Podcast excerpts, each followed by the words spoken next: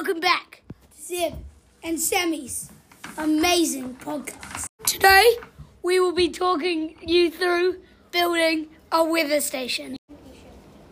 So, Zeb, what is a weather station and how do you make one?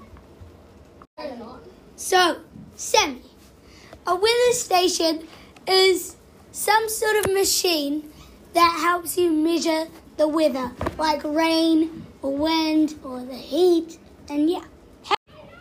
What are the parts that record the weather? So, Sammy, our weather machine records the wind by having spoon like things that spin around.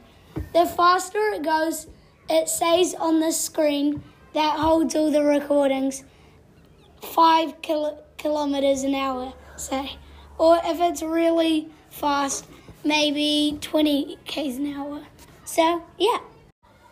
So, how does the machine record rain and heat? Our machine records heat with solar panel. And our machine records rain with a little box that stays there overnight. On the screen in the morning, it says how many mils that has been recorded overnight. Thank you for listening to our amazing podcast. And see you guys next time. Yeah.